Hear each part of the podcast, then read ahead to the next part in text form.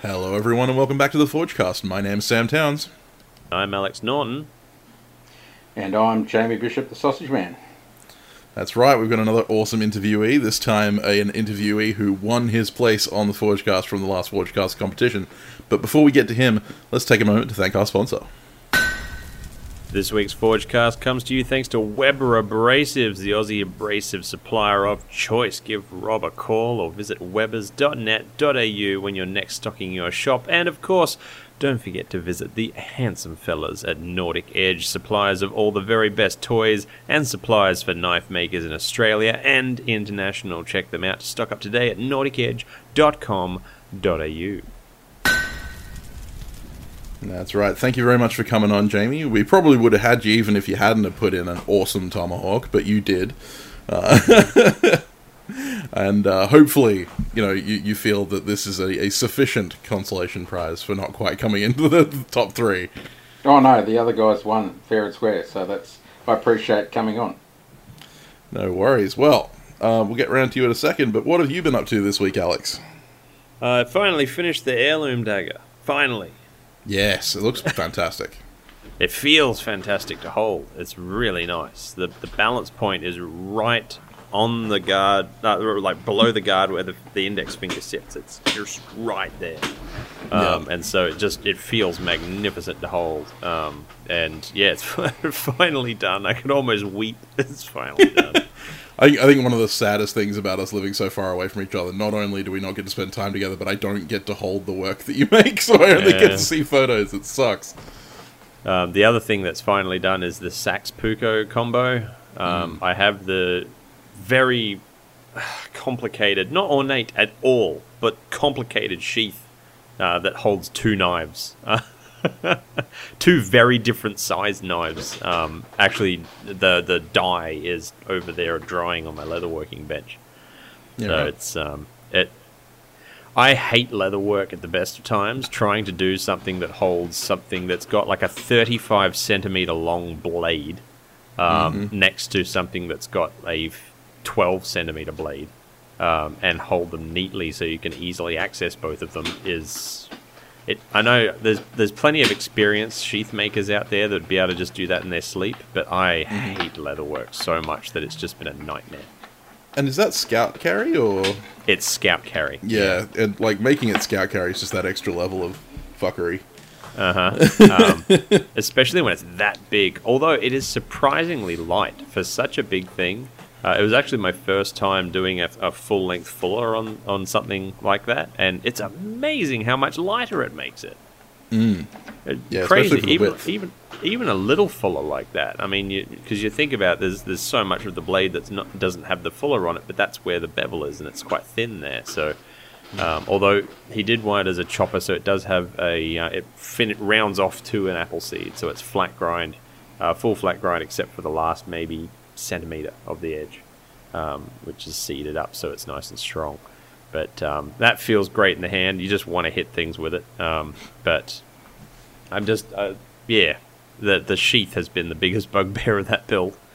Um, and the rest of what I've been doing is working on those uh, just some fancy folders. Um, after multiple attempts at trying to get a nice um, liner lock happening, uh, I think I'm finally onto one. It's, I mean, making liner locks is easy. Making nice liner locks that feel nice to operate is a whole different thing. And people who have been following my work for a while um, know that that's that's what I'm all about. So like, a slip joint's easy to make. Making a slip joint that has a walk and talk that you could sit there and play with all day, that's something else. And so I'm, I'm trying to do that with a liner lock. And um, this one's coming along just so nice. It's got ceramic um, ball bearing washers in there, and um, it's got it's a, it's a flipper, so it's got a tail at the back that you can flick with your index finger and it'll just pop open.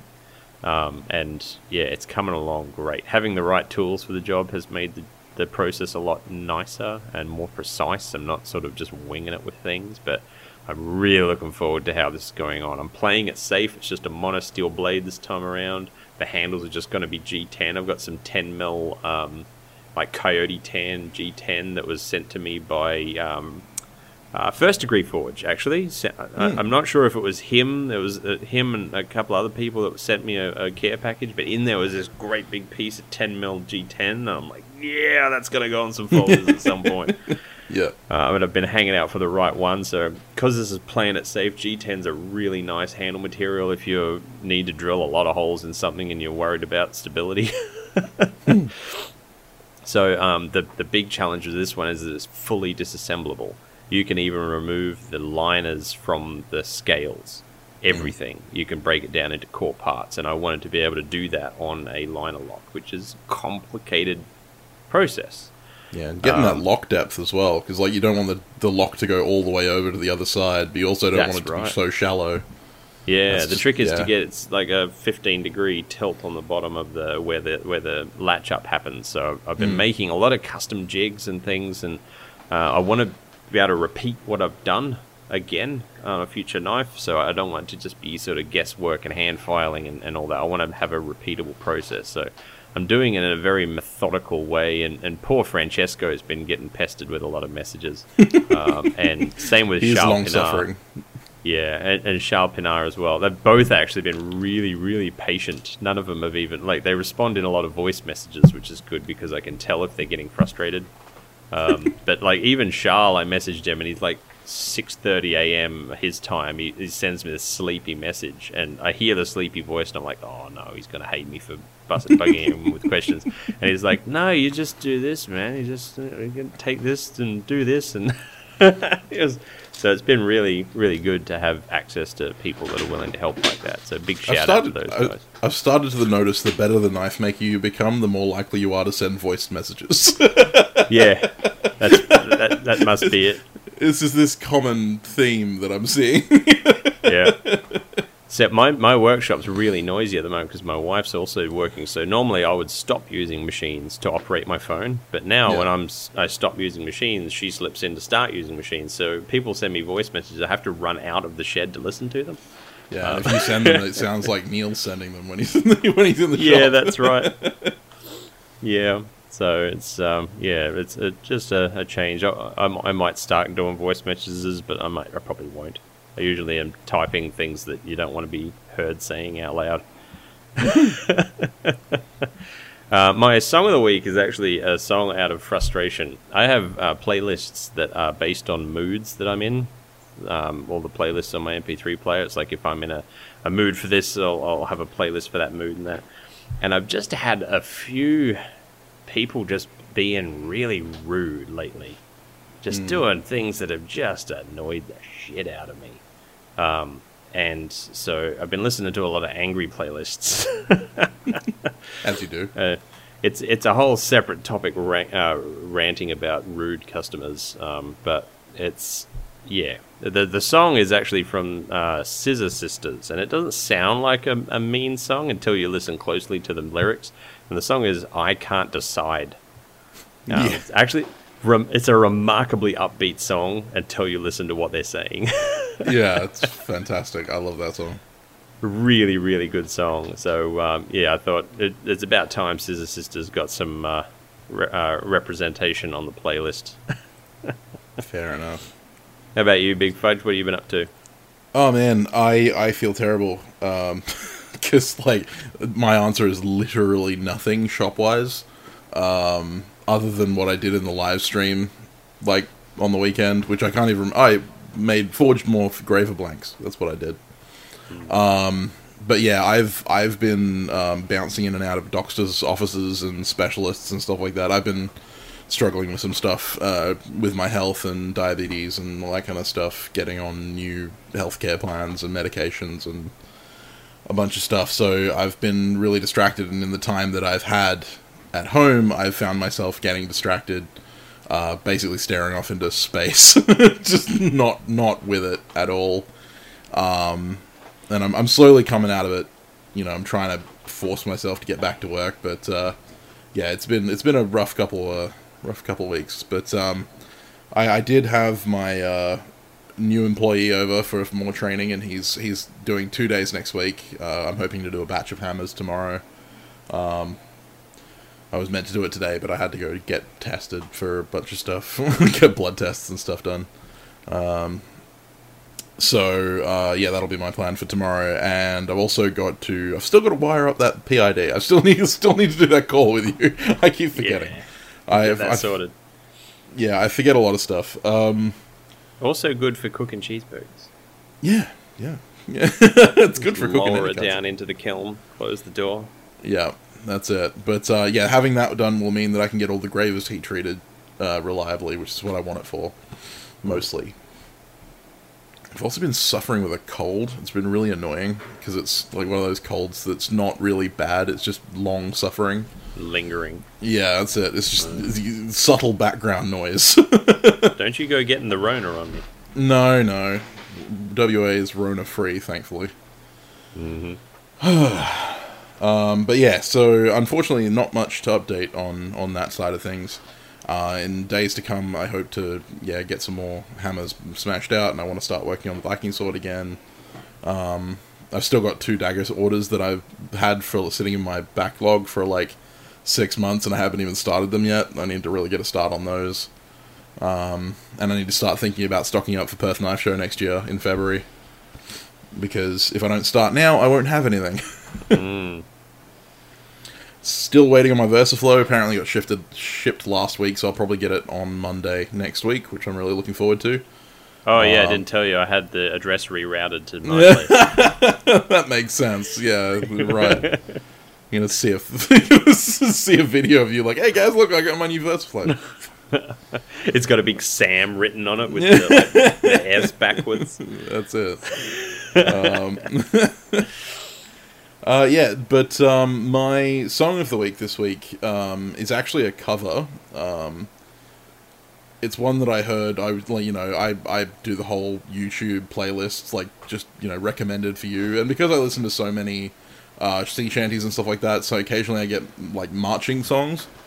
And also, I listen to a lot of country, and it turned out that there was a country singer by the name of Corb Lund who did a song called "I Want to Be in the Cavalry."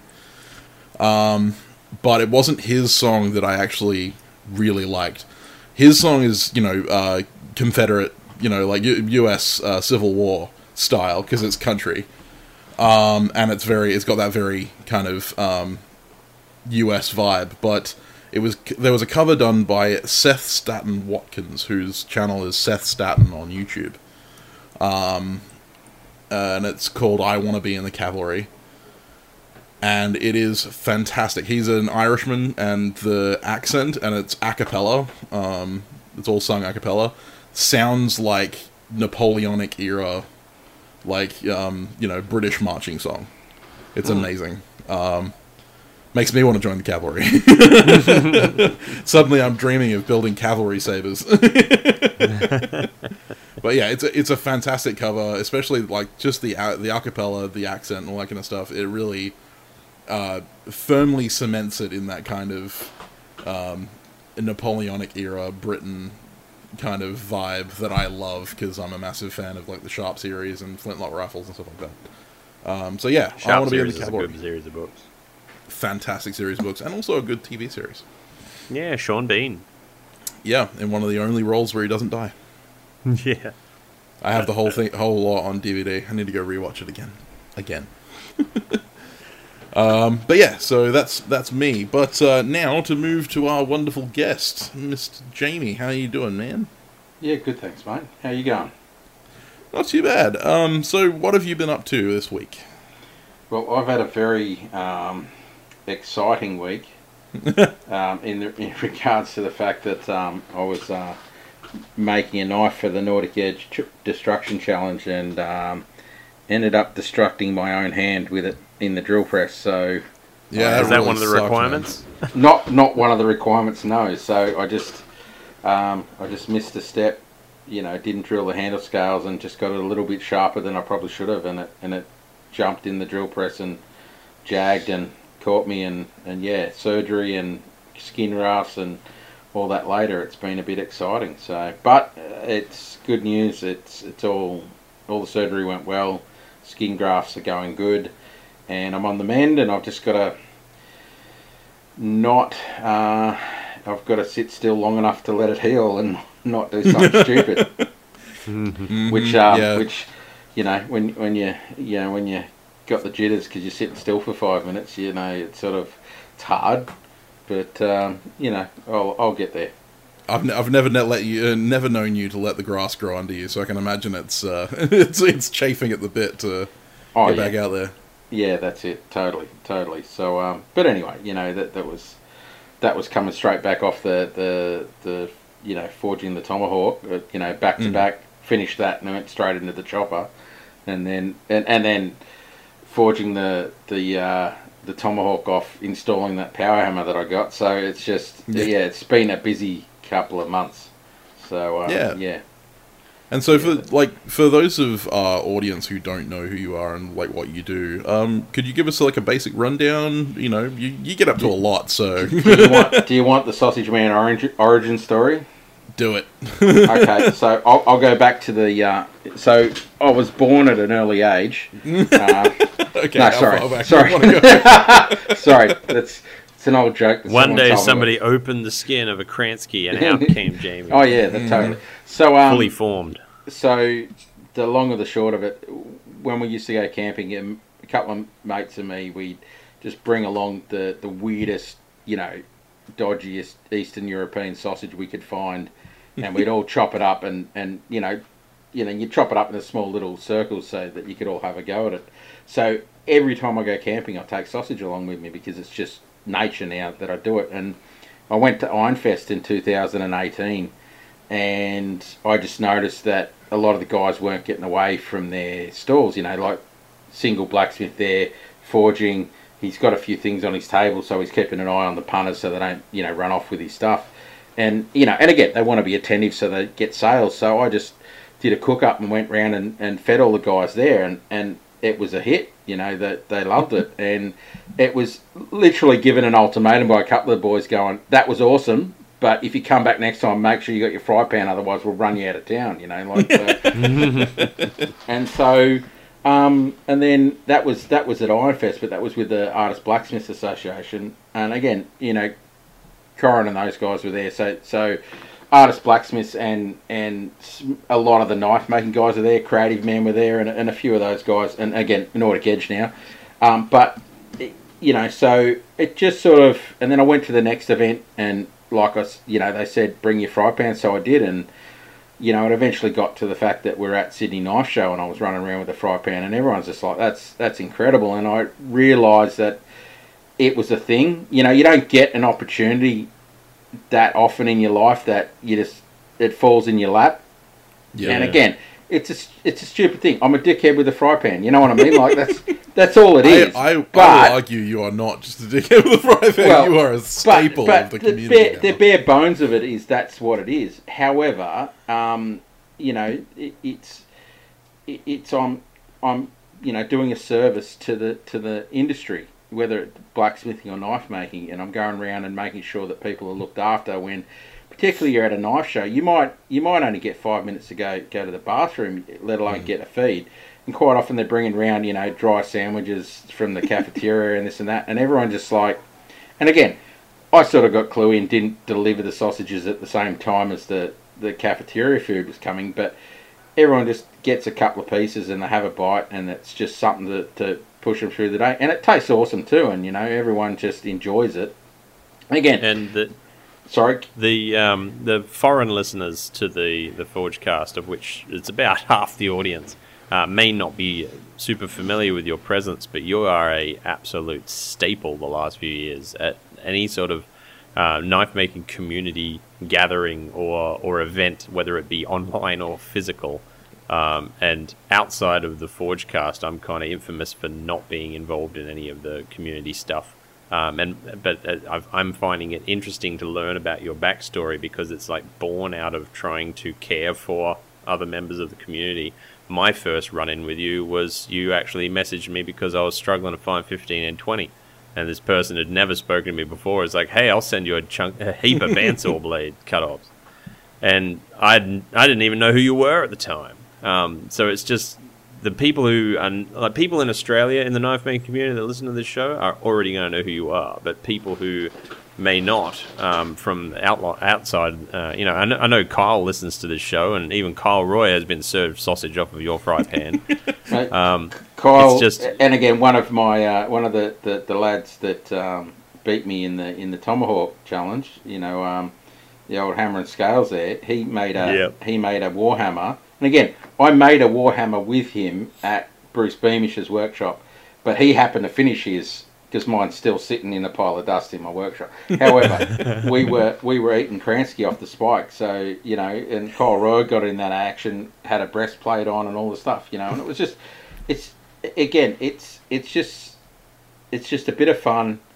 Um, people are getting fed, and it's and it's so many bad dick jokes. You know, at the end of the day, you know, it's like, yeah, oh, yeah.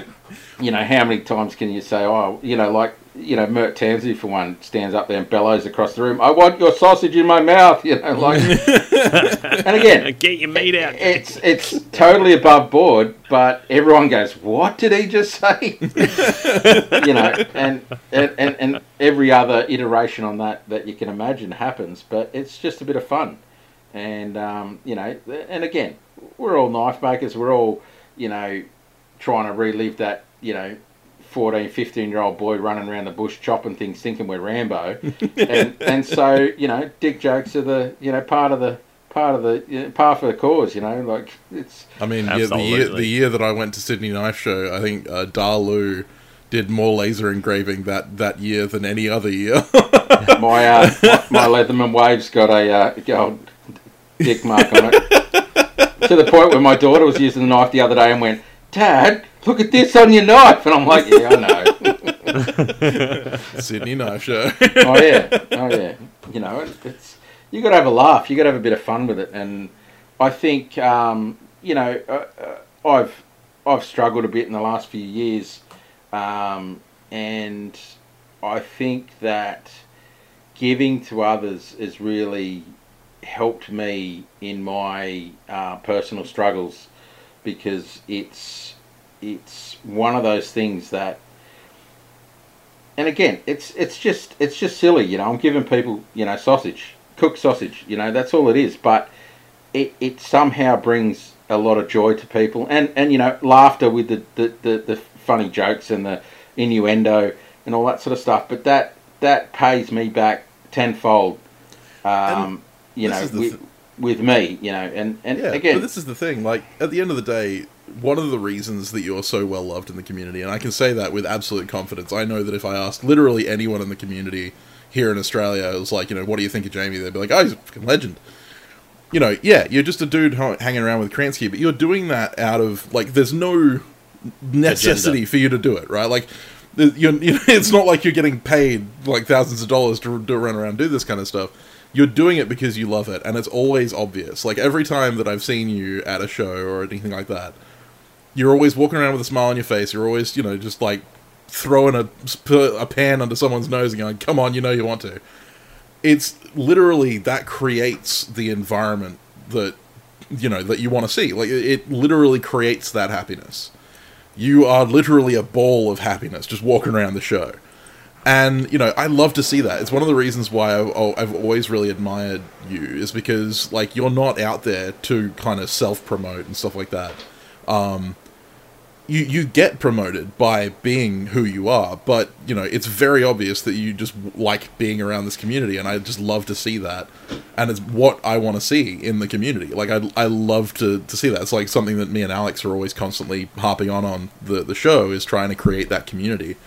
And it's it's little stuff like that, like you know, a dude who really likes Kransky walking around the show, handing out pieces to the makers. And it doesn't even require you to be there to actually get get you know a smile or a laugh out of it. Like I was um, glued to my phone watching all the live streams during Blade Symposium, and I'm like, oh, there he goes. or even like I'll I'll be every time we do a Damascus day at my place using the press, we we have a cook up and cook sausages, and I'll do a post about it, and then Jamie will comment like Sausage Man approves. it, makes- it just makes us laugh. It's, Hey, we got but that's that's it, man. But that's what it's about. It's just it's just having a laugh and a bit of bit of fun. You know, like so much of what's um, what's happening in, in the world today is is just um, A downer. yeah, and, and again that's and, and again that's the part of what I miss about going to the shows at the moment is, is not getting that. Again, I, I mean selfishly, it's it's something I really enjoy doing, and I, I just y- you know it's it's an opportunity that I've been given, and you know I've run with it, and you know I don't know if everyone ever gets that opportunity, but I I recognise that this is a thing, even though it's pretty silly. But it may not. I may not ever get another chance at something like that. So why not? You know, why not do I it? mean, it comes back to um, I mean it's a, a phrase that you come across in in um, philosophy, which is egoistic altruism. Um, the idea that true altruism doesn't really exist. We all do things. We all do good things to serve ourselves in some way, right? Like we and you you you donate to charity because it makes you feel good about yourself. Uh, you know that kind of thing. I don't necessarily think that's a negative thing. I think that the people who embrace that and you know choose to continue being altruistic and recognizing that yeah i get a benefit out of this you you know go around to a show you make people happy and all this kind of stuff and in return you feel uh, you know that that sense of, fulfillment you feel that sense of uh, you know like uh, engagement it's fantastically important that you feel that you are you know you are appreciated because without that you wouldn't continue to be altruistic. That's you know like self-defeating. But even outside of what you do with the Kransky and all that kind of stuff like that's just one facet of what you do. Like alex and i both follow you on instagram. We see your work with tafe. Um, you know, I personally have experienced your generosity. Alex has experienced your generosity. I have heard many accounts of you, like, and I've seen you on Facebook and Instagram and stuff like that, always offering people advice and help in the community. And sausage, yeah. but, you know, like, it, it goes so much further beyond just that gimmick. Um, and I think that that's something that, you know, needs to be recognized. Is that, you know, it's people like yourself who, you know, like you're not touting yourself as a master smith You're not, you know, running around, you know, trying to tell everyone God, you're no. better than everyone. no, but like you're not you're not one of those guys that's wandering around drumming on his chest, you know, pretending that, you know, you're better than everyone. You're literally just out there going, "Hey guys, I love this this stuff. If you want to have a go, here's how you can do it and I will help you do it." Um, And I- I falling to- into the totally, teaching mate. role so often has been perfect for it. Yeah, well, that, and that's the thing. I mean, I I've been teaching with uh, Nordic Edge for you know what would have been twelve months, except that we ran into uh, lockdown, and Hmm. um, and I- guess it's it's all coming off the back of I in two thousand and seventeen. I was working in the family business, and this is a, this is definitely a segue. So, um, but I was working in the family business uh, as an electrician. wasn't having a good time of it. I wasn't seeing eye to eye with my brother-in-law, um, you know, and as a side thing, I decided with a mate of mine who was going, we went and walked the Kokoda track, and it was had to be the hardest thing that I've ever done in my life. it's no short walk. no, and you know, uh, it's 100 k's, 6,000 meters of uh, elevation and, and de-elevation, um, and it it was tough. And I got I got through it, and I, I, I sort of got halfway through, and I wasn't sleeping properly, and you know, you train to walk, but you don't train to sleep with your gear and all that sort of stuff. So. I don't sleep at the best of times, and, and it was just it was just tough, and so I I also had a really bad reaction to the anti-malaria drugs, and so it, it, it scrambled scrambled my grey matter a bit, you know, like I was a bit messed up, and um, you know it was an awesome experience to do that because I wanted to do that for a few years. I heard about I was working out in the mines in Arnhem Land and heard about these guys hauling the 25 pounder guns over the Owen Stanley Ranges, you know, to, to push back the Japanese. And I went, Mm. I've got to go and have a look at that. That's incredible. And so I went and I stood on the Isurava battlefield for Anzac Day 2017, which was 75 years after the initial conflict. And so, you know, and they had a lot of dignitaries there and Peter Cosgrove was there and I think, you know, a couple of politicians, like Chief of the Army and maybe who was it, the the opposition minister, like uh, you know at the time, and and so I I came back, and my head wasn't in the game at all. Like having trouble with with, with the business, and then coming back and then going, my head is not in the game at all anymore. My business partner and my brother-in-law, like there was three of us, you know, and, and they just went, dude, what's going on? You're not, you're not, con- you- you're just not with it anymore. And and I went, yeah, you're right, I'm not. And and then my other half sort of sat me down and just said, look, you know, take a break. Um, you know, have some time off. And the other two partners said, look, have some time off, get your head straight, come back. Then my partner went, do you really want to be doing this anymore? And I went, you know, no. And she said, what do you want to do? And I said, when I was when I was applying for apprenticeships when I was back in the nineties, I applied for a blacksmith apprenticeship, but there's only three of them going in 90, 91, 92, and I didn't get it, you know. And I said, I really want to do that. And then, you know, so having a bit of time off, I um, found Everly Works and went and did a class with Matt Mewburn, and you know, and then did that, and then there was a bit of time, and then the next thing I did was go on to the Blade Symposium. Mm. So, and so once I went to the Blade Symposium and met all these guys, that's where my um, inclination to give back because I decided this is my tribe, this is my community. I'm going to give everything I can to make sure that this community works, keeps going, because it's my brotherhood, and I want to I Mm. want to be a part of it. And the only way I can see that being a part of that is by giving everything I've got to it. And again, like you know, uh, people see me sausage man, this, that, and the other. Like it, it was a while on, and I posted up. Like I don't post up every knife I make because I don't post up every disaster. And okay, maybe I should just to give you know like encouragement to other people. But Mate, first knife, alone I, that. no, no, for sure. But I posted up a knife, and Bruce Barnett went, "Finally, he can make a knife." You know, like you know how you know how salty Bruce is. You know, he's just, Yep. he's just like, and I'm like, yeah, well, I can, man. Like, nearly thirty years as a tradie, I've got a few skills.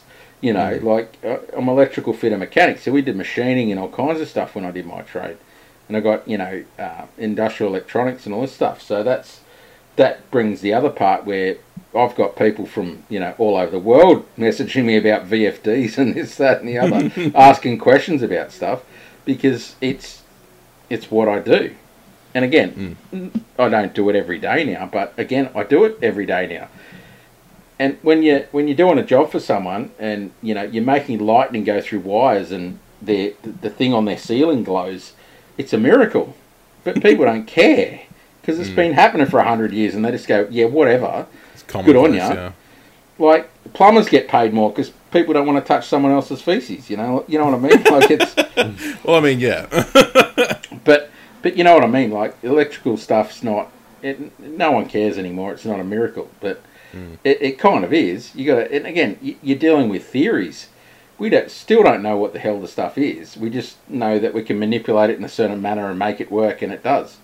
But for someone to go, yeah, I know what that is, it's like, no, you don't. Because our electrical theory we learn at TAFE is the opposite to the actual theory of electron flow. You know, it goes from positive to negative. Well, it actually goes from negative to positive. Like, it's just a mess. But it works, so we just keep doing it, you know? yeah. As long as You it's know, so- testable and, and repeatable, we're, exactly, we're exactly. And, and so, because it's not broke, we don't fix it. But, you know, it's, again, because we're not, we're just electricians running wires and connecting things. And it goes, we go, cool, no problem. We're not the scientists trying to re- reinvent it, so we don't need to know the full theory of it. And I mean, there's, there's something to be said about the metallurgical studies, uh, you know, and that side of things as well. It, we know quite a bit about metallurgical studies and stuff like that. We know a lot about how the atom, the atomic makeup of, of metals, but there are still some things that are in, you know, a grey area where we're not entirely sure why certain things happen, but they happen because you know we we can test the results. Um, and you know, if it ain't broke, don't fix it. exactly. But Anyway, um, I yeah, know, no, I, I'm going to interrupt for two seconds because I just No, go for it. realised we didn't do my song of the week. we didn't skipped over it. We did, and I, you know I'm happy to because I, I will talk forever. But um, so my song of the week was um, representative of our our lockdown is uh, "Chemical Imbalance" by the Porkers. Right. and it's uh, it's off the album Hot Dog Daiquiri, and uh, How fitting. the, the, and again, I didn't realise that till I just looked it up. This like I just double checked it and went, oh yeah, yeah. And they're uh, they're a Newcastle band. I've been following them ooh, since the late nineties. They're old boys now, but you know it's in that that ska genre, you know, Area Seven, those sort of things. And they go they go hard. And I've uh, been in many a mosh pit dancing to that song, and um, and it just it suits my uh, mood this week, you know, with my uh, gammy hand and everything else. So enjoy. Yeah, and I mean, we, we can use that as a, as a segue to go to um, your inspiration this week as well. Like, uh, we we always ask our uh, our interviewees someone who's been inspiring them. I know you have more than one, and you know that I'm interested to Well, hear. well, well. These these two go together. Um, my first one is Mr. Riley Burns, who is another contributor to Ah, the, yes. the knife making. Um, he was instrumental in me actually getting that power hammer. Um, He knew of that power hammer's existence before I did, and his uh, his godfather works in the workshop next door to where um, the, power hammer was. So because of lockdown, I couldn't go and get it. He went and negotiated it for me, and he's been running around getting machining done again. His godfather did all the machining for the parts that were, were busted in it, and um, so yeah. So Mr. Riley Burns, he's uh, bespoke bespoke crafts Burns Bespoke Crafts on Instagram, and the other guy who was just blown me away with untold amounts of information about that power hammer is is Mr. Mark Kraus. He's the uh, Hammer Whisperer on Instagram, and he has sent me a, an encyclopedia of Britannica amount of information about the parts in that hammer and how to rebuild it and how the valving works and all the processes involved and how to set every possible thing known known to, to humankind about that hammer. And because it's it's a bit of a Frankenhammer because the bottom quarter where the drive is from the photos he said is all Massey. Um, you know, belt drives Massey, all the oilers are Massey, the oil pumps Massey, um, but everything in the top three quarters is all um, Nazel, similar Right. to an ASL B3. And so, with his help, you know, I was able to get it going. And even the point where I'm pretty sure I just messaged him going, hey, I've got this problem, what do you think? And it must have been like two o'clock in the fucking morning over there, and he's just gone. he started messaging me, and then try this, do this, do this, and just not one message, not hey, just try this and leave me alone. Forty-five messages later, I'm still getting messages from this guy. What about this? Do that. Try this. And he didn't stop. He wanted me to get it done. Yeah, from from memory, uh, when Alec Steele went over to the, U- US early in his uh, YouTube career, he did a 36 hour f- shift with him working on hammers. like just Oh. went non stop for like 36 hours. Just- so it doesn't surprise me that he was up at like- 2 a.m. I, I owe this guy, mate, because and and his whole attitude again. This is what I love about this community is, I want more than than anything in the whole world to see your hammer going and working properly, and that is his attitude. And so, me being a custodian of a, a you know a nearly hundred year old hammer, um, and and guys like this are just going. Here's everything you need to know about keeping that thing going and making it work and um, so I'm thankful for, to him as well for that. Excellent. Brilliant. So we, um, speaking of blacksmithing equipment, another question we like to ask our, our guests is to, um, well, we always talk about how your first anvil finds you. It's not the other way Oh, around. definitely. Um, so, so we want we want to hear the story. Tell us about your anvil. Okay, so my first anvil, um, it's quite a story. Are you ready? oh yeah. Always. So, so my neighbour out the front, and he built the house that I live in. They subdivided Grandma's block, and um, and so we um, we've sort of got this relationship. where I think I get along better with, with old mate than he does with his son-in-law. But anyway, that's that's beside the point. But um, he he used to travel a lot, caravan, get up there, and he'd go out west. And I just said to him, "Look, mate, I know you travel around a lot. If you ever happen to see an anvil, let me know." And it was it wasn't even a week later. He comes back to me. I found an anvil. I'm like, "You haven't gone away?" And he's like, "Doesn't matter. I found one."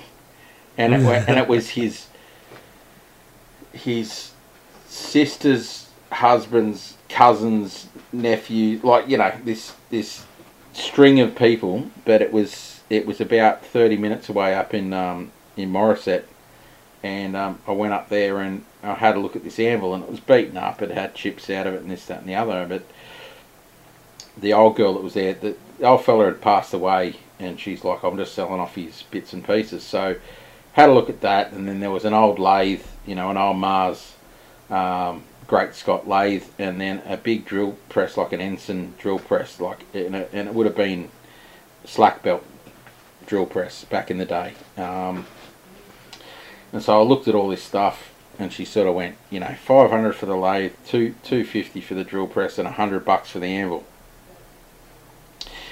And I bought a few other bits and pieces because they were collectors of stuff. I got a few um, glass insulators and a bit of copper sheet that they had rolled up there, and and I got home and then I calculated all out, and I went, I think I bought a thousand dollar anvil and got all this free stuff, you know, like, you know, and and I, and I, I said, you sure? And she's like, yep, that's all I want for it, and you know, so I I over a couple of weeks got all that stuff out because it was just hard because the lathe I was dragging it across plywood flooring that was collapsing as we were dragging it, you know, just this dodgy piece together sh- shed. But anyway, so I had this anvil and you know it's a bit bit sway back and, and it's this and that, but it was a hundred dollar anvil. I'm like, yeah, whatever, you know, it's an anvil. I'm starting to forge stuff. I'm really enjoying it. Made a you know made a nine kilo gas bottle forge and, and I got into it. But then I um I took it to an artist blacksmiths event and um, Graham Askew was there, the anvil whisperer, and he sort of licked the side of it and went, oh yeah, that's a Peter Wright. and it's pre, you know, whatever. It's one of the early ones because so th- there's a mark on it, and, it, and it's it's like O U and then like T, like that's all that's on there plus the hundred weight on the other side. And he goes, oh, that's the that's the solid Wright, the O U, and you know, like so yeah, it's hundred percent Peter Wright, the feeder Peter Wright, and I'm like, okay, so that's a that's a hundred kilo Peter Wright anvil. Be interesting to know the story of how a Peter Wright anvil ended up in the middle of nowhere, Australia. Oh well, you know, Yeah. they're around, but um, and again, I'm pretty sure that this this hundred kilo Peter Wright anvil has been on that old Ensign drill press because there's a drill circle, the smile of doom on the top of the anvil, and like it's just just all of the horrible things that you find. But Oh, you yeah. know, I haven't I haven't brought you know I haven't um, welded on it or done anything because I'm like, you know, I've got other anvils now, you know, like so I have another one that was probably 150 kilos. That's that's a lot worse condition than that one. Cost me hmm. 250 bucks, but you know, like I've got I've got a nice 70 kilo Nordic Edge anvil now, so hmm. plus a Dwyer's Farrier's anvil. So you know, I'm sort of got too many anvils, as it were. No such thing. It's, Tre- treasures, as my wife calls them. Treasures. We're always talking to uh, people who are just getting into the craft and they're m- bemoaning the fact that it's so difficult to find your first anvil and that whole journey of finding your first anvil. And we always end up trying to explain to them that it'll get to a point where you've got you realize you've got too many anvils. it's just Yeah. they start building up. And I was making the joke to my mate Broden because he just got a new uh, log splitter, like an 18 ton log splitter that he's turned into a press, and we need to lift it up. Um, by about 30 centimeters off the ground. Um, and I'm like, oh, just prop it up on three anvils. it,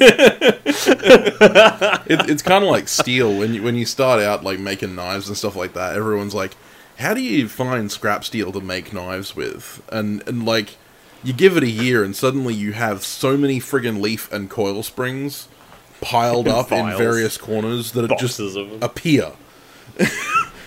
Oh, look, it, you know, and, and again, you come to my house. Some people come to my house and just go, "Oh my god, this is awesome!"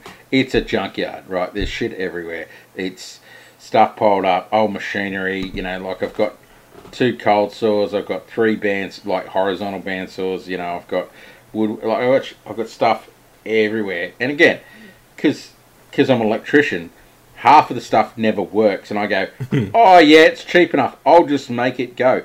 This this lockdown's been great. There's been about a dozen machines that are now working.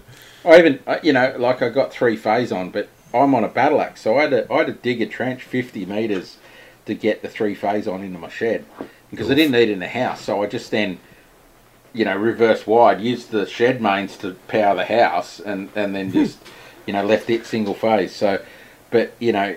I finally got all the three phase wiring done, and you know I've got a big old three phase compressor that I had, so I've got it plumbed in, and now I've just got to get the, the air lines out to everything, so I've got shop air, and it's it's kind of been good with lockdown, but you know it's kind of been a bit crazy. Just Yeah, well, Yeah, you got to look at, look at the silver lining, I suppose. indeed, indeed. but um, yeah, so I do enjoy restoring old machines, but um, I also you know get really frustrated with stuff because you just find things.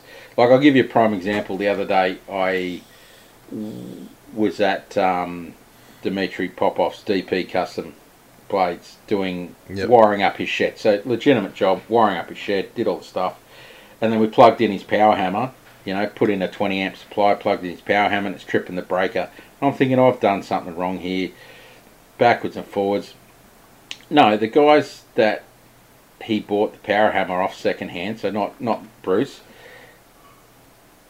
It, it, when we pulled it apart, the main bearing on the, the drive pulley had all this grease, like just bucket loads of grease. And I'm pretty sure mm. this guy was greasing the daylights out of this 15 kilo Anyang because it was overheating. So he just kept greasing and greasing and greasing and greasing. And what it was was one of the one of the capacitors was failing, so the motor was Alright. overheating. And so then they replaced both the capacitors, but they put the capacitors in back to front. so then it was tripping. So I finally pull, took it home and went, it's got to be a bearing or something. I was going to pull it apart. And I checked all the bearings and I did all the stuff and I went through everything. I went, everything's perfect. It's just not running. And then I went, I wonder if they, they stuffed up the capacitors. Hmm. So I swapped the capacitors and the thing purred like a kitten, worked perfectly. And I was just like, oh my God. So the guys had just not double checked which capacitor went to which leg of the, the windings.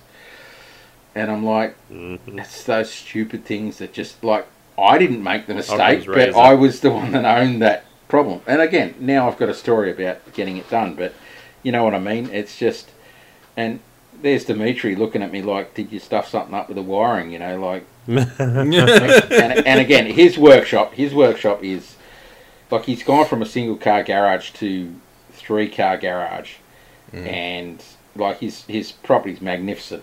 But uh, and I can't wait to see the knives he's going to make out of there now because it's just. But it's I mean, he, he's always made insane knives.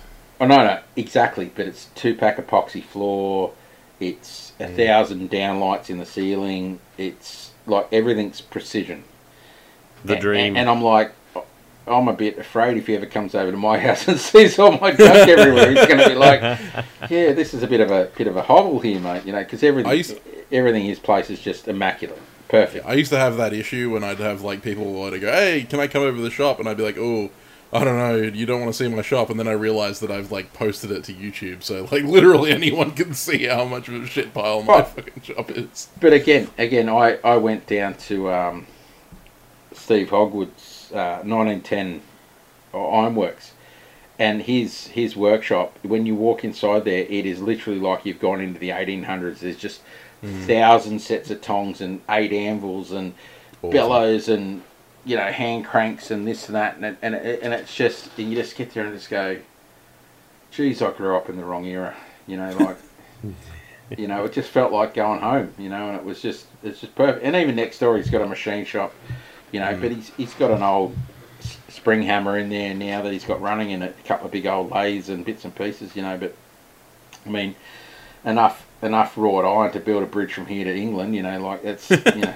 sitting in his front yard. But you know, you just I don't know what is it about us weird old guys that just love looking at rust. You know, Like, we just- I think I think it's just you know part of the part of the affliction of becoming a blacksmith. yeah. It's, But it's a bit um, of- but on that note, fun, you've um, you've managed to meet quite a few people. Like you know, through your activities in the community, you've managed to make friends with a lot of makers, and you know, uh, I, I think one of the one of the greatest ones is uh, your your friendship, your ongoing friendship with uh, Michael Cthulhu. Uh, yes. We would actually, while we've got you cornered on the show, I kind of want to address these scandalous rumors that you two are actually related because you look so damn similar.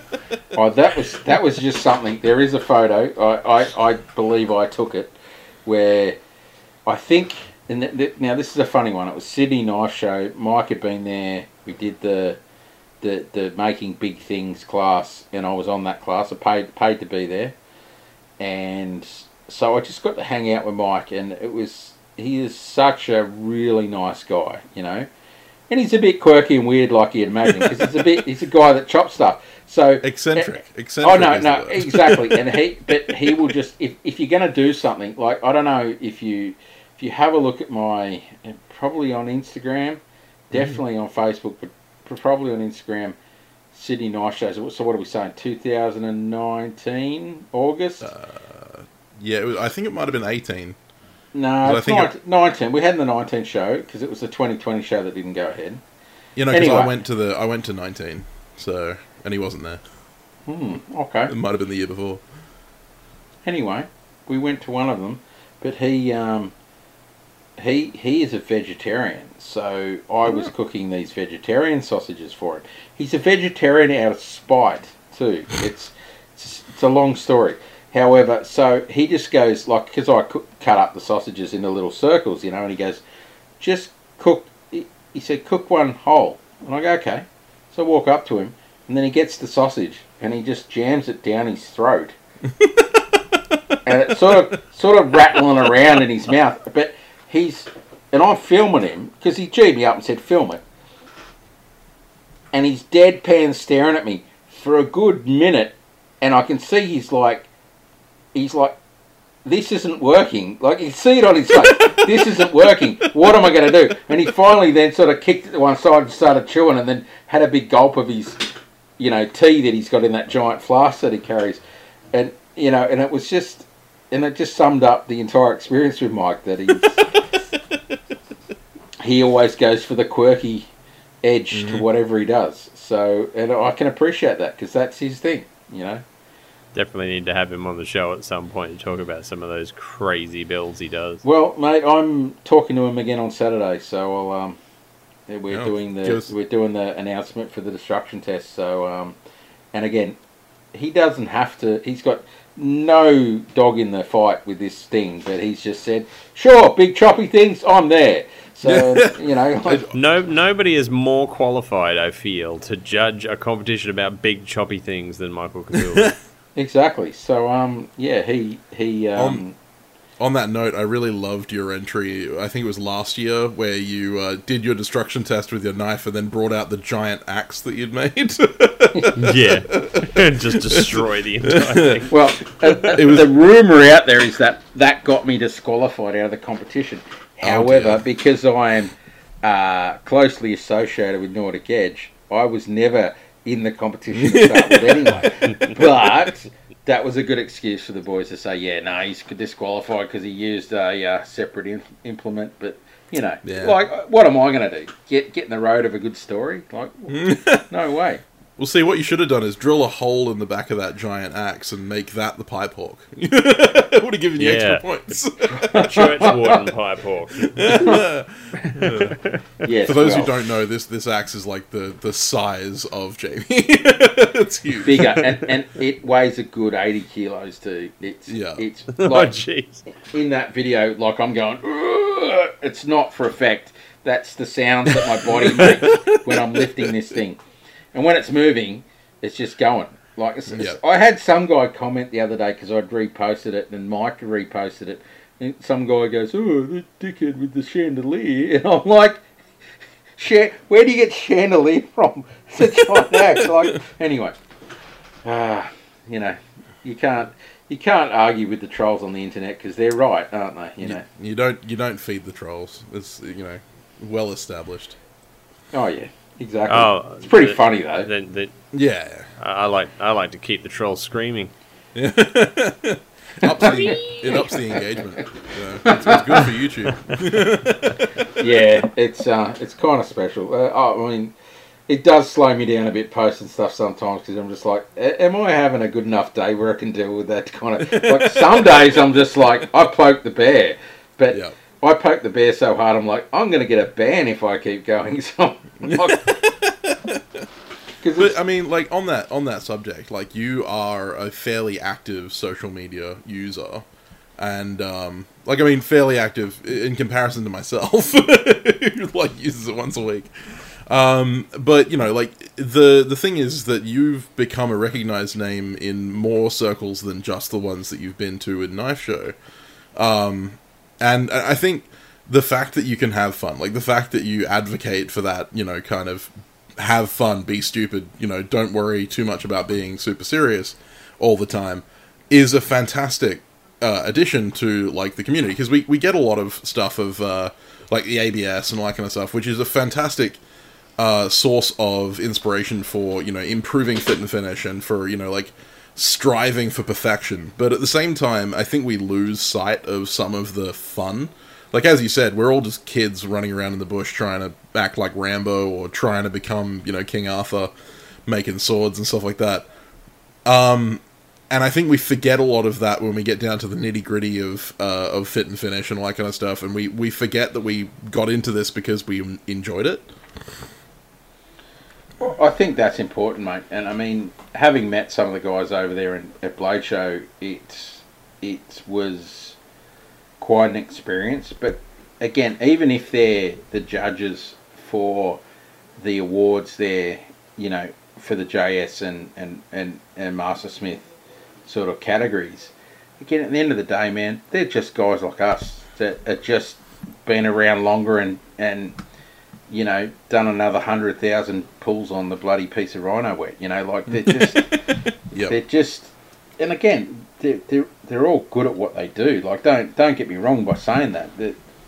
but I mean, look at Steve Schwarzer. That guy just wants to have a joke non-stop, and he's such a magnificent person. And I'm I'm so glad I got to meet him and um, and just have a laugh with him. You know, and he's.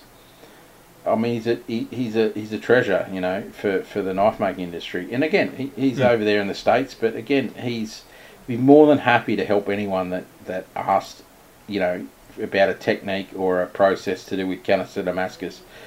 He'd spend an hour explaining something to you just so you got it right.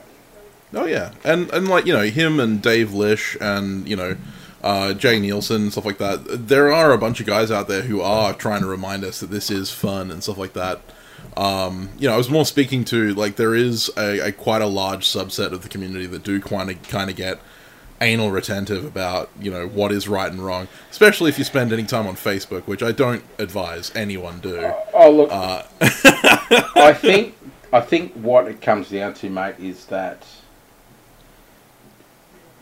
it's threefold. You get the people that that think they know what's going on but have never proved themselves, Mm. and they're beating their chest, going, "You're doing it wrong because you know I know better than you." But then when you actually get down to the brass tacks, it's only because they've they've watched 52 YouTube videos about a thing and they just decide your technique's wrong. Like they went to the University of, of Forged in Fire and majored in YouTube. You know, like it, it, it, and you know I, I remember it on on the beginner group. One guy carrying on about you can quench a sword in between timber planks.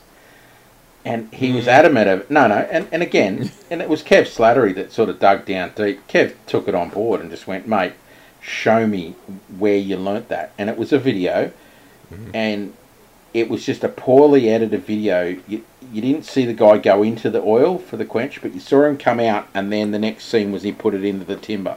So this guy's just literally gone, you've come out of the forge, and then the next thing he's seeing, it's going into timber. But you saw it coming dripping out of the oil for a half a second in the middle there.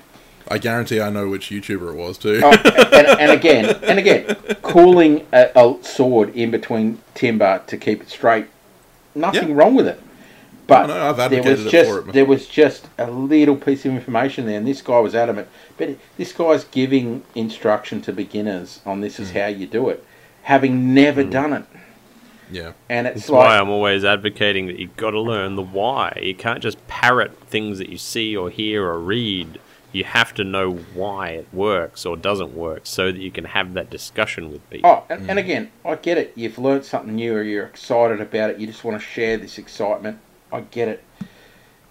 But sometimes when you're arguing with a guy that's done it ten thousand times, and you've watched a video about it, and you're arguing with them, it- again, if if this guy's sort of gone backwards and forwards three times, but that's why on some of the groups that the really good guys don't comment anymore because they're sick and tired of being told, "Oh, you don't know what you're talking about," when because you know mm. you, you, you're making you know something like old saw blades. They're great to make knives out of, but you can't call them you know whatever steel you think they might be because that, that that's what it was in the US. You know, most of the big saw blades in Australia are probably 1075, but unless you get it tested, you just don't know. So you just say it's old saw blade. That and that's that's all I'm ever happy with. I'm not like make as many knives out of it as you want. But Oh, yeah. um, We, But we've when- famously we've famously Oh, advocated and- for and- use of scrap steel here on the show. and, and yeah, again, with that again, going I- to incredibly detailed lengths. and again, i- i- if you do some testing and you get you get get it hard, why not? Just use it. Mm-hmm. I'm I'm all for recycling, but don't say it's a certain alloy of steel unless you actually have it tested. And that's that's all I ever go. Just like you know, dial it back a notch. It's an old saw blade, and it made this hard knife, and it chops through this tree, and it goes great. Good on you. Perfect. Now, speaking of, sorry to cut you off, but speaking of beginner questions, we do actually have three listener emails that you can actually help us answer. No problem, mate. Anytime. Yeah, so our first one's from Mark Howland, and he says, Hey guys, been loving what you both are doing lately. I got a question for you about pattern welding. I know there are a few well covered ways to get patterns like ladder and raindrop and feather Damascus, but how do you research or come up with new patterns to try? I've been scratching my head on how to get more complicated patterns with predictable results. Hmm. That's a very good question. It is. Um, I'll I tell you one way that I know if you're looking for building patterns, and that's to use different coloured plasticine. You was- roll it flat and you use it as your layers. The only thing you can't do with that is actually cutaways, like you would do for laddering. It's very messy. yeah, yeah. I mean, you can, but it, it takes a lot of How, patience. however, if, if that's how you want to do it, um, my mother was a potter, and you can get some pottery tools that will gouge um, plasticine, and Mhm. It will mimic a you know a, a grinding. A laddering cut. Yeah, something. yeah. So you could definitely do that. Oh, yeah. Um, I mean, that's that's one way to, to play with ideas. I mean, most of the time when I'm doing Damascus, because like I'm not developing new patterns. Normally, I'm copying patterns that I've seen and I'm trying to put my own spin on it. Uh, and very few patterns haven't been tried already. Um, as far as I'm aware, there are guys like Mareko Maumasi who've done hours and hours and hours of video content on his Instagram to show how he goes through figuring out mosaic patterns and stuff like that. Kyle Royer's done videos on it. Uh, Steve Schwarzer regularly talks about doing um, canister welds and stuff like that. There are so many different makers out there who are going through all of their processes to make various forms of Damascus. Uh, and a lot of the time, if you learn a basic like premise, like if you learn how to make crush W's, that is literally the opening stage to every explosion pattern mosaic and every like um, hyper detailed mosaic that I've ever seen. Uh, tends to start out as crush W's. So, um, you know, I, I, one of the things I would advise is looking at a lot of other guys' work and either asking them or looking through their content to see how if they've explained how they do it. I'm pretty sure Mareko did. Um, it was in his stories for a long time, but I think he's he's pinned that content on his Instagram, and it was a pattern welded Wednesday, Mm. and he went through dozens and dozens of patterns. Yeah, I, I think that I think they're in his archive. You can go to his page and find them. Yeah, yeah, they're easy to find. You just gotta you just gotta spend a couple of minutes and search there. But I mean, at the end of the day, you're right. It's just W's, and then it's it's stacking W's, and then it's either twisting stacked W's or it's um, tiling, you know, multiple times. But the- the other thing to, to keep in mind too is it's not just, you know, three mil of, of 1084 and three mil of 15 and 20 and then just doing that. You could go three pieces of 1084 and one 15N20 and two pieces of 1084 and 15 and two 15 and 20 and five 1084. Like you could just mix it up Yeah, play and, with and your that um, and that gives you and then and then do crush W's with that and then change it. And then when you when you stack and tile you could also put you know if you want a darker you could put sheets of, of carbon steel in between as well as you go. Yeah. it, it bulks up and, and I mean Kyle does that all the time you know it might bulk up a bit of mass there because you know when someone goes I've got 120 layer Damascus here like you're grinding a lot of stuff off and this and that. It's it's it's never what you started with. It, it- okay, it's about, and Yeah. you, you're sort of trying to get an idea, but because it's being manipulated so often and changing, the, the layer count's going up and down as you as you change everything. So, Yeah, and I mean, you can even even with straight layer Damascus, like your general random pattern. Uh, I sent a billet to Alex recently, um, and it's literally you know mostly 3.2 mil 1084 and, and 15 and 20 with a couple of big pieces of uh, 6 mil 1084 in there just to Yeah. break up the pattern a little bit, and that immediately Best makes birthday present I ever got. Sorry, I, still, gotta keep shouting that out. no, no, but you know, like even even that breaks up the pattern and makes it something unique. Like it doesn't have to be super detailed or super like you know complicated to make a pattern look unique and, and kind of special. Um, you can do stuff with relatively low layer uh, Damascus that'll make it look amazing. Uh, it all just comes down to how you play with like the the contrast and the textures. Exactly, and just I mean we mentioned Mareko, but Jackson Rumble, you know, Hmm. um, you know Mm. he's he's probably the the premier Damascus maker in Australia, and I know there's a few guys doing it, but you know he won the Kessler Award for best journeyman Smith knives when I was over at Blade Show, and you know he just he's he's on it, he's on the money. So yeah. and he's such a nice guy, you know. Um, I don't think he's working at Tharwa Valley anymore. I could be wrong. Oh, I okay. could be wrong. I just I heard a rumor that he got, and, and again, I might be saying something out of order there. I just heard something that he might have got a job somewhere else, but Okay. again, I could be wrong. So um, And if you want to find Jackson, I actually used him as my inspiration of the week a couple of weeks back, so you can find him on our Instagram posts on the Forgecast page. yeah, there you go. And um, Well, I, I will roll us into our next question if that's okay. yeah, go for it, man. Uh, it's from Graham Van Graham Van Houten, and he says, "Hey guys, first off, love the show. I've been following you guys for most of my three-year journey into our craft, and was beyond pleased that you gave me a shout out in the Pipe Tomahawk Winners episode. I started the contest with only a couple of weeks left. I missed the first few episodes. Bad podcast fan, bad." and did so knowing that I had a slim chance of finishing it all, so it was awesome to get a little bit of praise from you guys and really appreciated the feedback that you guys gave me. I wanted to clarify that the bowl of my pipe didn't break off like you ah. mentioned. I know it looks like that in the photo. I just tapped out because I'm old and cranky after 9 pm. Aren't we all? My plan was to thread the bowl and have a removable screw on bowl in the event that I feel like throwing it. Hmm. I fully intend to see this project through and will be sharing the process as I go. I've got some plans to try out engraving, have my eye on some curly maple, and maybe trying kolrosing on the handle. Rosin, yeah. I'm not sure what that is. You'll have to enlighten me. Uh, it's a Um, form of like scrimshaw kind of. All right. He says, on that topic, I wanted to ask if you guys could weigh in on the topic of deadlines. Do you find them motivating or stressful? A lot of my personal projects get put to the side when I have a deadline, and I am not the best at time management. Being the experienced smiths that you are, debatable, uh, do you have any abandoned or permanently benched projects? And your thoughts on perhaps being overambitious as a novice? When is ambition good or bad? Uh, a good or bad thing? Thanks again for the shout out.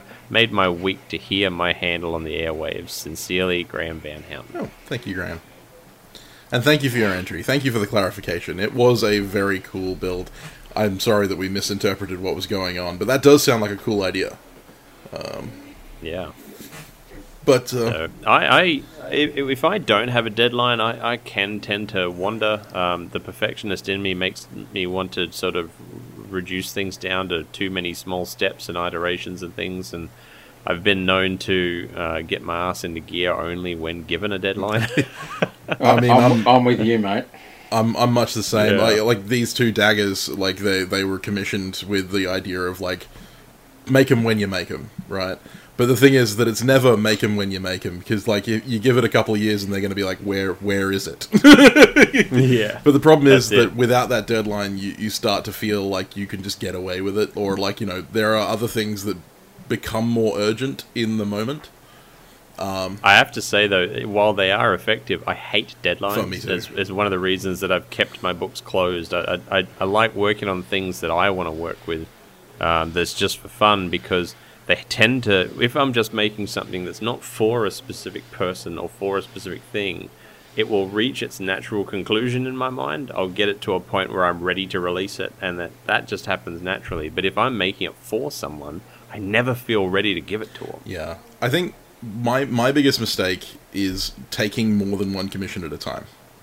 Um, Yeah. Like if if I was to take a single commission with a deadline, then I would be able to complete that commission and then take another commission. But the problem was is that when I started out as a bladesmith and when I started out full time, I figured I needed to take as many as I could in, to, in order to guarantee income. But what that meant was is that then I had to prioritize jobs, and the guys that said, "Oh, you know, take your time on it" or whatever, I would put those at the back of the list, and the list would grow ever longer of people who had deadlines, right? Um, and so, like, if I was to start taking commissions again, which I don't plan on doing because I want to go back to making stuff that I want to make on my own time, um, much like Alex has done, because I hate deadlines. like, I hate them so much. They give me so much anxiety. It makes my life hell. And I find that my work suffers because I'm rushing. Yeah. Like I, I'm one of those kids that used to like study for the test the night before, and I tend to be that in a maker. So you know, like if I have a deadline, I'll leave it until the week before the bloody thing's due, and I'll be working 24 hour days. My pipe hawk. exactly. and, and so like it, it means that my work suffers, and it means that that means that my um, customer suffers because they get a subpar piece because I was rushing in that last minute to get the deadline done. Or even if it's not subpar, it ends up being something that you personally, as an artist, are not happy Yeah. with. And that can be just as damaging. Yeah, you see stuff that you're like, oh man, if I only had a couple more days, I could fix this, but I don't have a couple more days.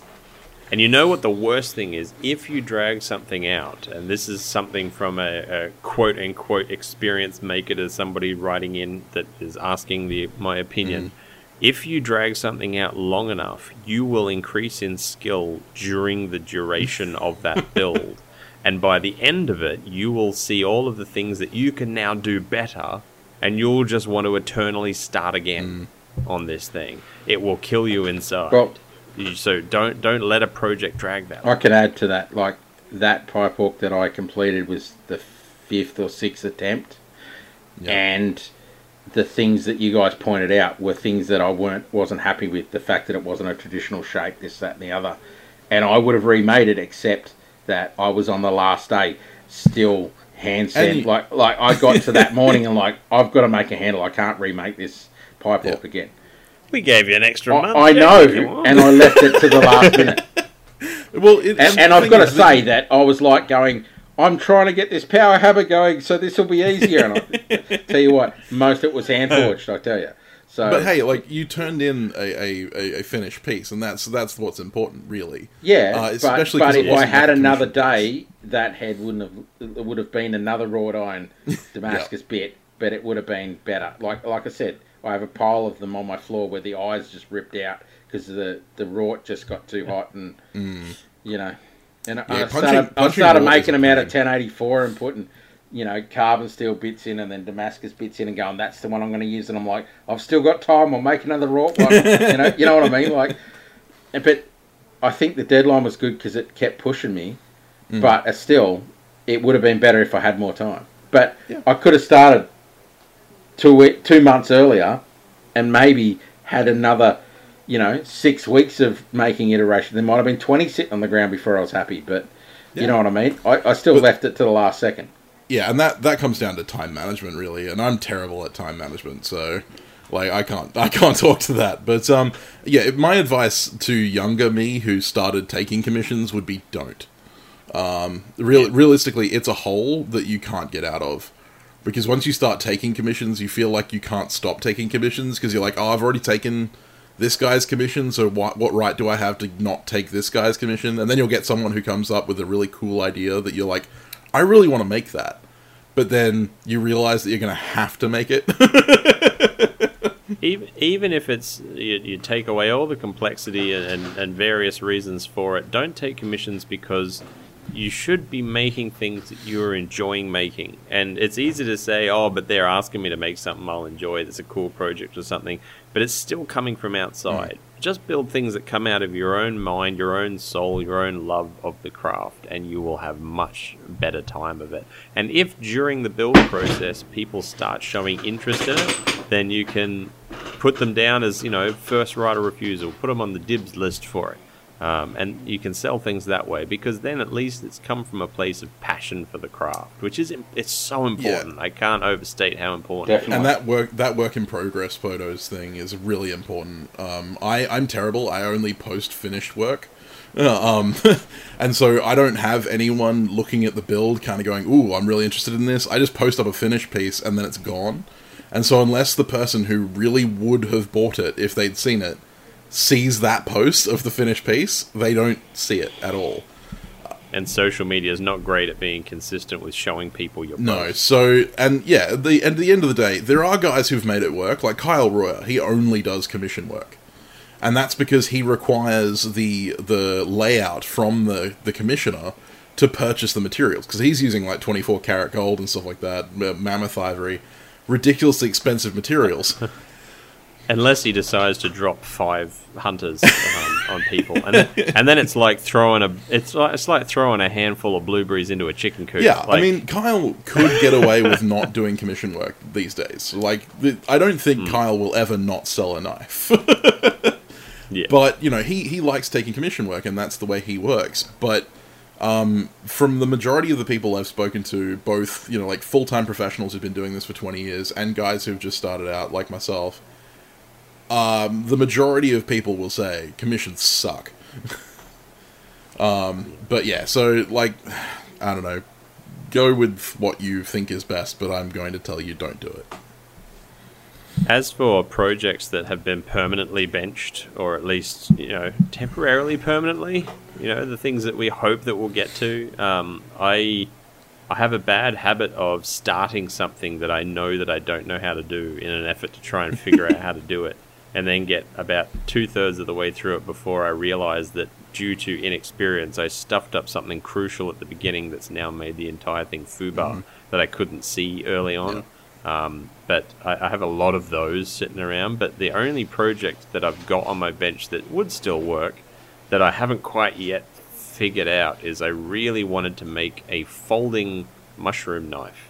That one end was the blade that would fold in, and the other end was the brush, kind of like a tr- like a trapper or Yeah. something, except the brush would be at one end. And while it seems like it would be simple in concept, actually executing in a way that is actually ends up with a comfortable knife um, is something that has been on my bench now for about 14, 15 months. Well, I mean, my my perfect example is the both these dagger commissions that have been on my bench for six months, and the Viking sword. And the problem with the Viking sword was, like, I started that commission, I forged the blade out in the first week after I took the commission, and then it took me three months to build the kiln to freaking heat treat it. Then it took me three months to actually build up the courage to grind on this damn thing because you know I'd never ground something a that long and b that complex because it's got a very large, wide fuller and it's 240 layers of Damascus. you know, like it's you know it's no simple thing. And now I'm I'm hemming and hawing over: do I forge the guard fittings or do I hand sand the blade? Or, and I freeze up with all of the stuff that I'm supposed to do to this thing, and so I end up putting it off because I'm like I don't have a deadline, so I can leave it until I feel more confident. But I never feel more confident. Meanwhile, I sneak in, complete an entire Viking sword build, and then yeah, leave. I mean, I think I took the, the commission for my sword before you took the commission for yours, and You I'm did, like, yeah, that's right. It was about two weeks before I got my mine. blade hasn't even hand sanded yet. so yeah, like again, it's one of those things where if I had a deadline for the sword, I'd probably get it finished sooner. But I would Oh, you'd. I would also yeah. cut a lot of corners because I'd be like, I need to get this done now. Um, so yeah, I don't I don't know that uh, that commissioning in general is a good idea, especially because it I can think it's cause. the artist's curse. Well, it, yeah, especially because it also can cause uh, income problems. Like when you've got if you if you take a deposit, then you feel obligated, even if there is no deadline. You feel obligated to get it done because this person has already laid out money for it, and so therefore you feel obligated. And then when you do anything else with your time, you feel like you're wasting that person's time because they've already paid for it. Um, and if you don't take a deposit, then you're worried that if you finish the piece and they don't want it, you've got this thing that you can't sell because it's a custom piece. Um, so yeah, it's just a nightmare. I think on that one though, Sam, that again, I've taken a few commissions over the years, and again, I exactly what you guys are saying, freaking out, not doing, you know, like you get that whole, I guess, imposter syndrome where you you don't think you're doing it good enough.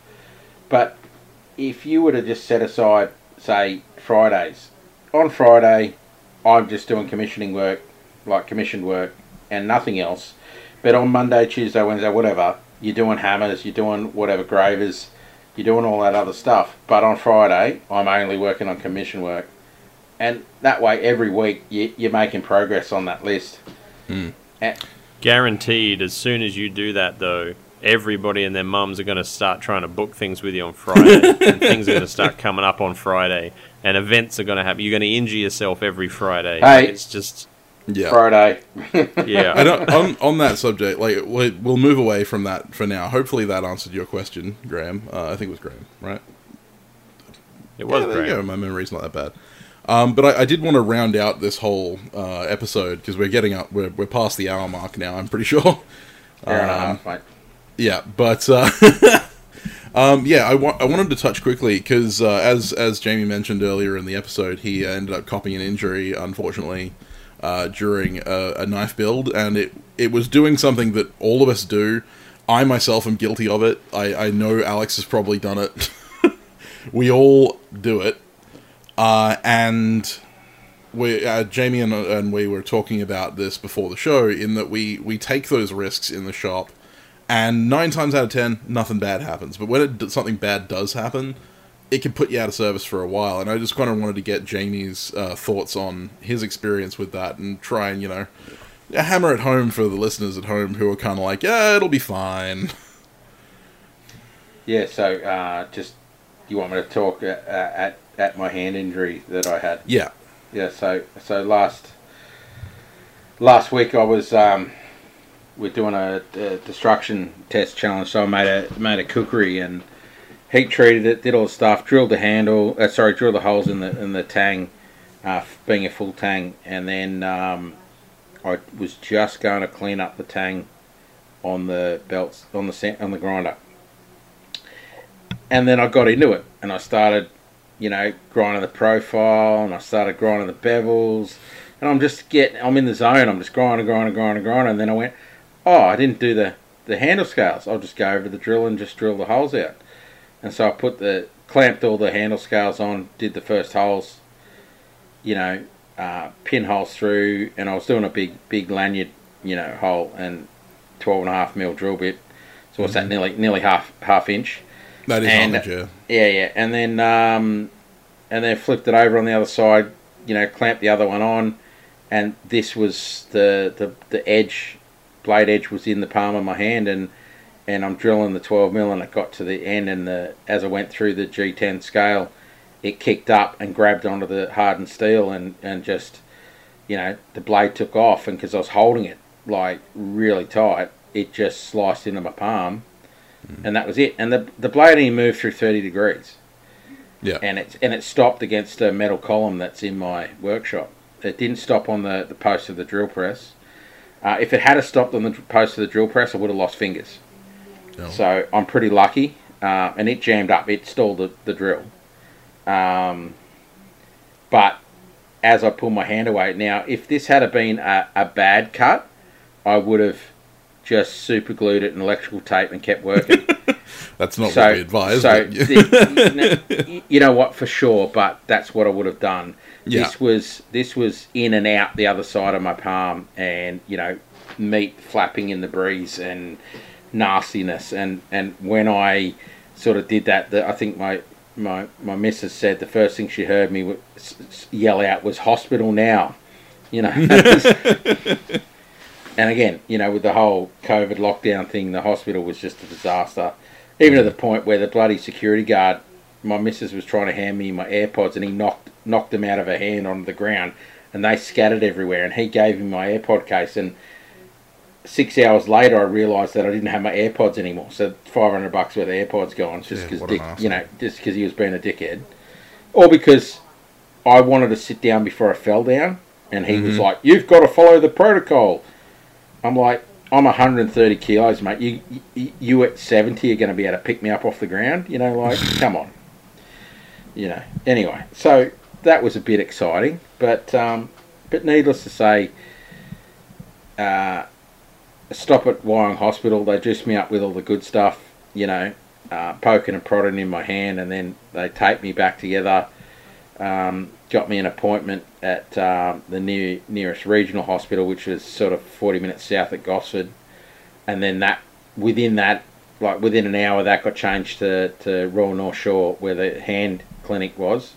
Because the guys there just discussed it and they just went, no, we've got to get the experts on it. And I went went down there and so within 24 hours, they operated on me and patched back together skin grafts and this, that, and the other. And I've had a look at it, and it's um, well, that's pretty gruesome, you know. And it's lot, lots of stitches and this, that, and the other. It it's together and it's healing and and so good prognosis. And I still have all my fingers and they all still work, and I'm very lucky yeah, and I mean, like all recovery for time is cut, cut to in a corner. And and the dumb thing was, I moved the clamp off my bloody drill press to put the thing on there. To like, I put a block of timber in there, and, it, and the drill press clamp was in the road, and I moved it when I could have just gone, yeah, just clamp it on. You know, Yeah. like just so many things that I could. And, and I've had people go, you know, you really should clamp those things down. I'm like. Really, you really want to give me that advice? Like, you want to put salt in my wounds right at the moment? Like, of all people, I realise I made a massive mistake, and I'm Yeah. paying for it through my uh, injury, and I do understand. But we all do it. You just go, oh, Well, hang on to it. That's it. How many times you that are- drilled something and it's pulled out of your hands? You go, oh, that was close. You know, I call it the helicopter of Yeah. well, that's the thing, and I'm just lucky it wasn't a helicopter. It just, but again, it, it, it the blade was too sharp for what I was doing, and Yeah. I just didn't think about it, and I just missed a step. I just got into grinding, and I'm like, yeah, grinding, and, awesome. and sometimes it doesn't even have to be a sharp blade. Like I, I um, I split my thumb through the nail, through the end, like turned it into a snake tongue, uh, with a piece of sheet metal once on a drill. Yeah, but thin one mil brass is Lethal. is some of the worst. And but this is the thing, like, and and those guys that are telling you, oh, you should have clamped that down, they've probably done this kind of shit themselves. Like, you know, nearly everyone who's run a drill press that I know has tried to freehand drill something. Because it's like, oh, I don't want to have to bother with the, the drill Well- press vice. I don't want to have to bother with the clamps. I just need to drill this hole real quick. It's not going to be an issue. Well, I, I've got three of those vice grip clamps for a good reason because I Yeah. learned the hard way. exactly. you know, and and it's just it's it, but again, I, I it was the idiot of the week award because I moved the clamp out of the road. Like Yeah. it's just I, I should have known better. It should have been telling me in the back of my mind, don't move the clamp. Yeah, but like you know, and and nine times out of ten, you'd have been fine. Like you know, exactly. It's it's like driving without your seatbelt. Most of the time, you're not going to get into a crash, but when you do, like Exactly. you know, So so having having a horrible experience and um, seeing parts of myself detached that I didn't really want to see like that. It, uh, again, all my fingers work. Th- th- I may have nerve damage and a bit of loss of sensation on the palm of my hand, but everything's still there. And, and given a bit of rehab and a bit of physio, everything's probably going to be close to, to, to back to, to where I was before. So thankfully something bad's happened. Hopefully, someone can learn from that and go, yeah, you know what? Maybe I'll clamp things down. Yeah, and, and this isn't like this. This section isn't to give you shit or go like, "Hey, look what an idiot Jamie is." This is literally just pointing out that one little like moment of not thinking in the shop can lead to a life altering. Like you know, if if if it hadn't been for the slice in your palm, like I'm really glad that it's not as severe as it could have been. But like you said, you could have lost fingers, and that's literally life altering. That's that is changing everything you do.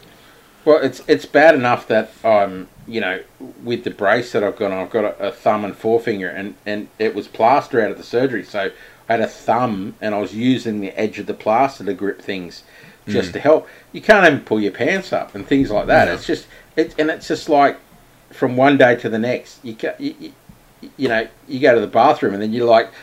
You need someone to help you pull your pants up, and it's just like, well, this is kind of different, isn't it? You know, like Yeah, and, and, and it was and, and like you say, t- ten seconds on the drill press, and that's it. It's, life's changed, and again, I hope- hopefully in six weeks' time, I'm back to normal again, and, and everything's good. And you know? And, and again, it's looking like it will be. But you know, what if all my fingers had have been on the ground? M- maybe they could have reattached them. Maybe they couldn't.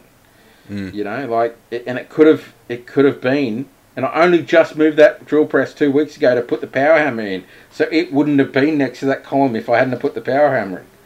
So Yeah. it may have chopped all my fingers off. You know what I mean? Like, yeah, I hope I hope Björn's listening to this so that he can hear just how committed you are to the destruction. Yeah, well, it's ultimate destruction, mate. Personal Blood- destruction. yeah, right through your hand. blood, sweat, and tears in the most literal sense. Yeah, well, that's it. That's it. So, But yeah, no, this is this is for our listeners. Like you're all of us out there that are listening to this show probably do cavalier stuff like this, and we're not just talking about drill presses. We're talking about all the machinery in our shop.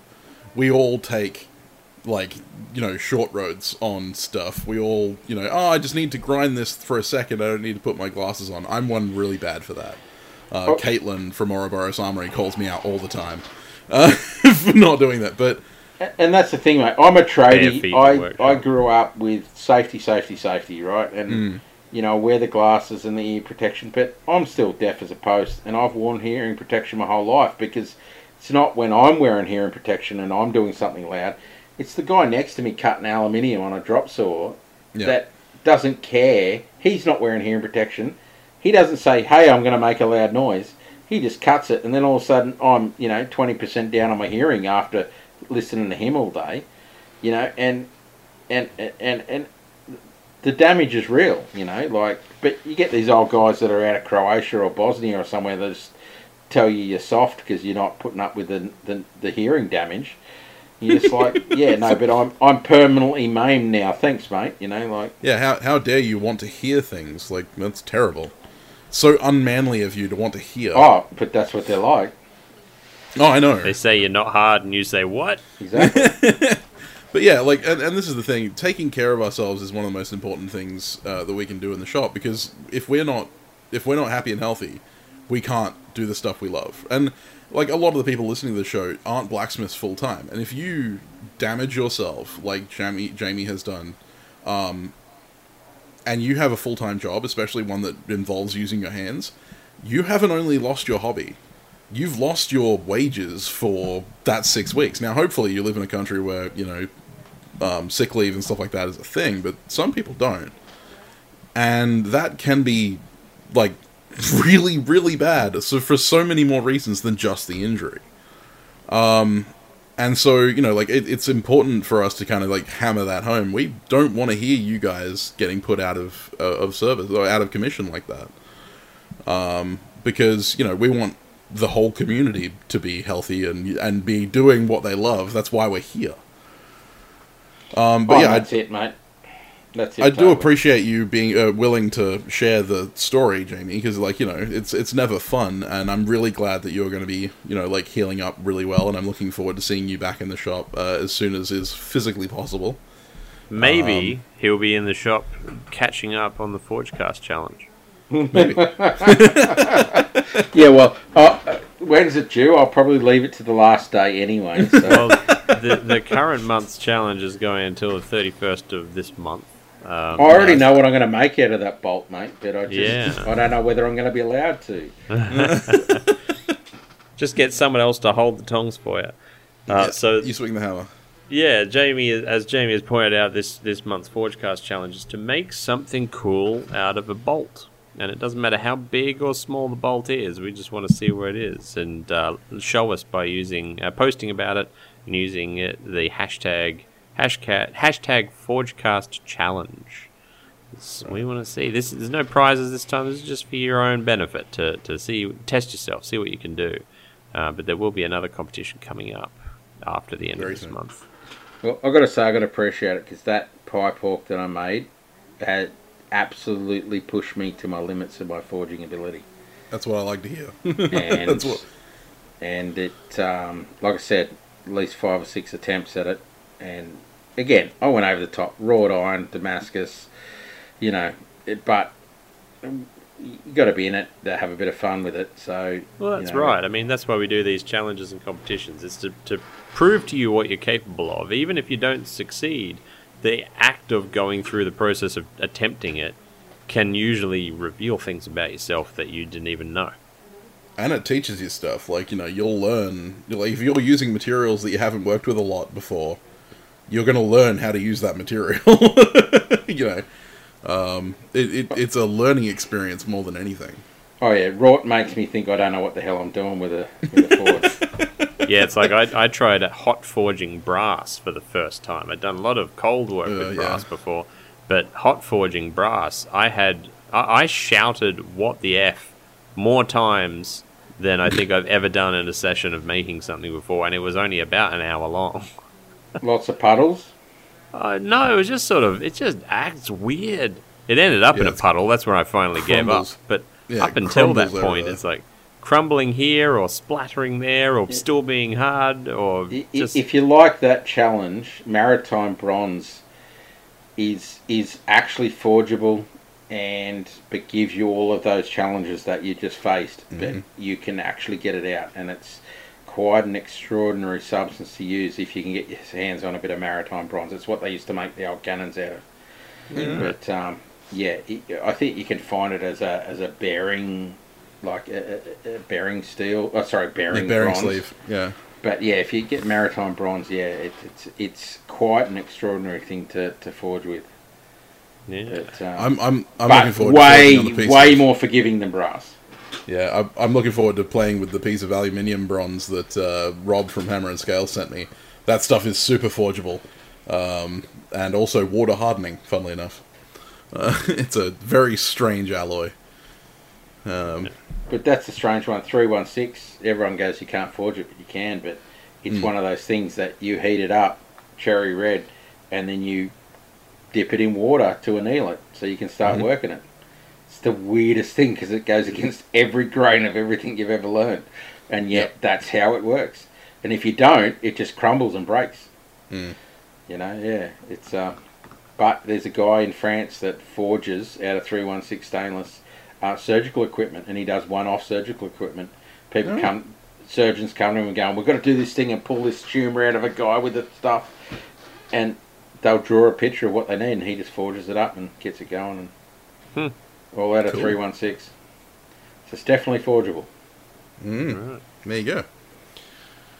Well, if Well- you have any questions, Yeah, if you have any questions, you want to send us an email or, or message us, uh, hit us up on social media, slide into our DMs, uh, or send us an email to ask.forgecast at gmail.com. Jamie, thanks so much for coming onto the show. My pleasure. Hopefully, it was a, um, a, a okay consolation prize. Oh no, I, I enjoyed it. Thank you. I really appreciate it. Sam and I Um, still feel guilty you about the chopsticks. Well, sorry, what was that? Sam and I still feel guilty about the chopsticks. Oh look, you know, I, I, I just I just missed out. It, it is what it is. But um, I've got to say, just just before we go, um, Wayne, one of the winners of the the Pipe Hawk Challenge, has actually um, donated his prize to me. Oh, he was um, he won Wayne, uh, Ryan's wood giveaway on, on the live stream that Ryan did. Yeah, right. So he's he's given me his Otway Fiddleback prize. What a there you legend! go. just to, uh, to, you know, like again, I appreciate it, but it's like I got the Idiot of the Week award and chopped my hand up, and he's giving me a prize to do it. So um, probably Wayne- Wayne shouldn't a reward me for, for my stupidity, but thank you very much. It's classic Uh, Wayne. It This is. is what this is what Wayne does. I've heard that several times. He is a gentleman. If they want to find you anywhere, Jamie, if they want to see what you're up to, keep up with uh, with what you're getting up to lately, where can they find you? Okay, so I am uh, Sausage Man Forge on Instagram. I am Jamie Bishop on Facebook. Sausage Man Forge on uh, or sausagemanforge.com on my website and Sausage Man Forge on the old TikToks. Oh, there you go. But I don't get on there much because they don't like knives and they makes, No. makes makes the baby Jesus cry. Apparently, That's right. So they tell So- us. yes. yes. So do nails Yeah. Oh. Ah, and spears. that's that's a bit of a stigmata right there, mate. Oh yeah, man. so that's a bit of a thorny issue, to be honest. Um, That's right. anyway, we're crowning now. Let's. Uh, where can they find you, Alex? I go by Valhalla Ironworks. You can find me on Facebook and Instagram, YouTube, Etsy, Redbubble, Patreon. Oh, everywhere. I'm like a bad smell. You can't get rid of me. What about you, Sam? You can find me at Sam Towns Bladesmith on all of those platforms mentioned, Twitch, and all that kind of stuff. I'm also in the kitchen sink. Uh, comes sometimes, but you know. You're at least in, you're in Steve's kitchen sink. No, I'm definitely in Steve's kitchen sink. uh, with that being said, I hope you have a fantastic week, guys. We will see you next time. Bye bye.